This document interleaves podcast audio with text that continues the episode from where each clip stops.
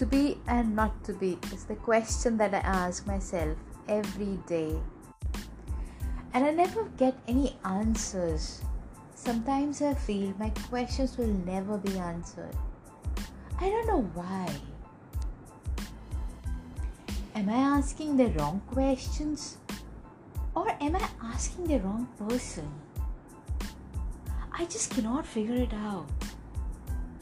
Why do I feel myself I'm lost in the wilderness? They say,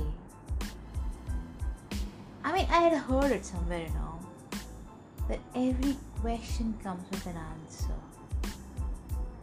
This lockdown, to be very honest, has raised so many questions in my mind. It seems like my head is full of voices.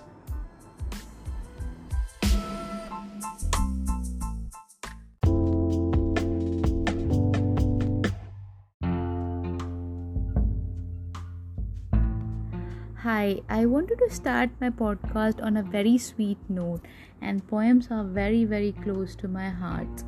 I have always been in awe with a lot of poets and how the way they write, their style of expressing their inner feelings to the world.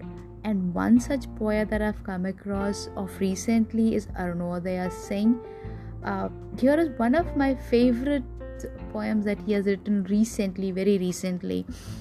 It says, You do not wait for saviors, you do not pray for miracles you become them. It's a beautiful, inspiring poem as to how instead of waiting, wanting somebody else to save you from your situation, gather all your strengths and become the miracle that you are looking for. Thank you.